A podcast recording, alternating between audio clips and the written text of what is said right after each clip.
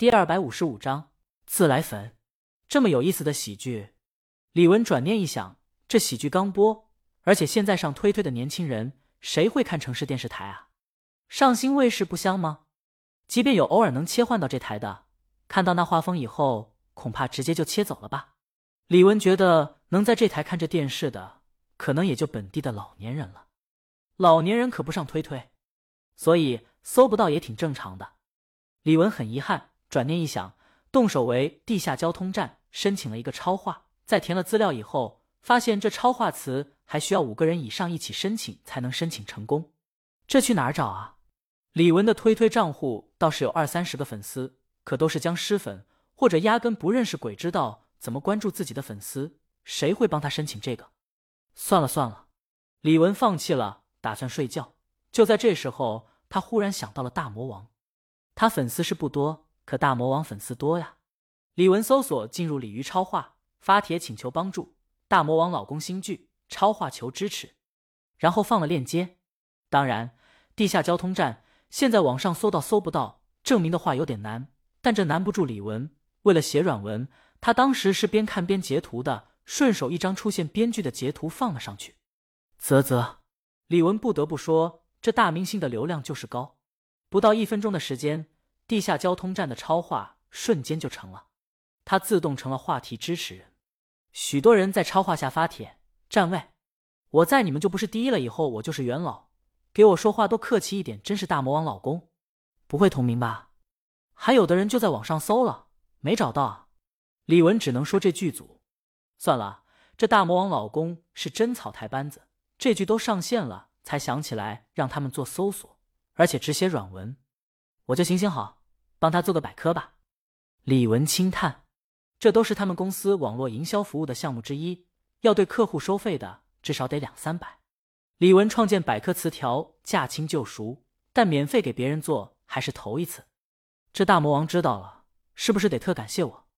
李文忽然想，大魔王啊，大才女，感谢他。李文瞬间觉得自己做的工作有意义了。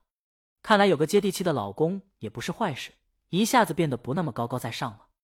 在创建词条以后。李文又回超话看了一下，现在关注的人挺多，都上百了，但活跃度很快就冷了下去。毕竟谁也不可能对个虚空的东西保持热情，不是？李文忙上传了许多剧照，顺便宣传了一下播出的电视台和手机观看的渠道等等。等忙罢这些，李文睡了，张小涛却没睡。这是他力主的电视剧播出头一天，他当然得盯紧了。这部电视剧若能成功。他接下来的改革就能往下进行了。黄金档的收视率已经出来了。当然，作为一家城市电视台，这数据肯定是很寒酸的。但有些端倪能看得出来，譬如刚播出的时候，收视率就那么点，低的可怜，然后慢慢上扬，一直到第三集的时候达到顶峰，然后回落，等到了重播又维持在了一个水平线上，甚至还有上扬。也就是说，看重播的人并没有中途离开。甚至还有人加进来，这是好事儿啊！看来这电视剧质量可以，张小涛这下放心了，心情舒畅起来。然而他心情舒畅的太早了，因为还有一个惊喜给他。第二天是周末，张小涛刚起床，同事告诉他，上午重播的收视率还上涨了，快跟黄金档的时候持平了。这他还真始料未及。不过，在他去吃驴肉火烧的时候。看店里的老板在放他们台，用老板话说，这电视剧热闹，当背景音挺好，没事的时候还能看一看，时不时的乐一下，枯燥的生活不就因此而变得有趣了吗？关键这电视上的也是驴肉馆子，亲切。李文起床时则是元气满满，虽然是周末加班，但这稿子是他喜欢写的，所以就格外的有干劲。不过在写之前，他还得查一查资料。他先进他建的超话看了看，发现还是有些人在他的介绍下看了电视剧的。不过有第一集败退的，也有直接看第二集和第三季，觉得贾队长太逗的。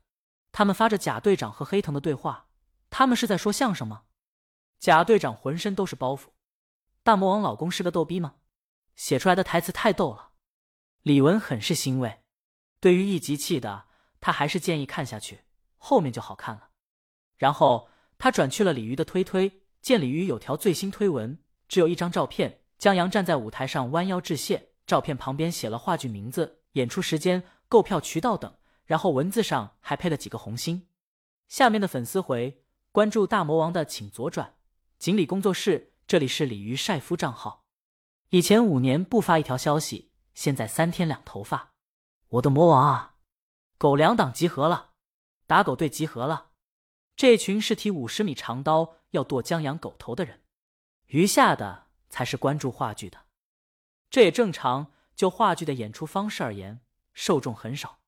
可是吧，就在这关注话剧的评论中，李文找到一条大鱼。王峥转发了这条推推，并评论：“我父亲的头一部话剧，大家多多支持。”李文跳转过去，发现评论下头一句话：“卧槽，影帝他爹真和他江阳是兄弟啊！”他忍不住笑了。接着他搜索了一下王峥的资料，终于发现唱戏那老头是王峥的父亲。这素材不就来了？他接着搜索了江南文老师，他们都发推推了。李文一一截图下来。江阳醒得挺迟，他睡了一个大懒觉。等他醒过来的时候，李清明不在卧室。江阳心里觉得空落落的，伸个懒腰叫了一声“老婆”，他喊了几声没有回应，就走出去找。见他在客厅翻阅一堆文件，江阳走过去抱住他，头搭在肩膀上，在看什么？合作的资料。今天要跟文老师还有江南老师谈合作，得做好准备。江阳话剧的质量挺出乎他预料的，就是演员还是太弱了。文老师在学校当老师，带出来不少明星，有他们的加入，话剧团这才算是走上了正途。但李青宁也不希望话剧团失去掌控。江阳挺喜欢的，倘若以后不能想做自己喜欢的话剧，那有什么乐趣呢？这些资料都是陈姐整理的。李青宁觉得真得给陈姐升职加薪了。李青宁亲了江阳一口，催他去洗漱。早饭做好了，江阳去瞅了一眼，有他最喜欢的蛋挞。他赶忙去洗漱了。等他吃罢早饭，去楼下散步的时候，发现王大爷还在，就把寄书给王老师的主意说了。王大爷觉得这主意真不错，他麻溜的去了。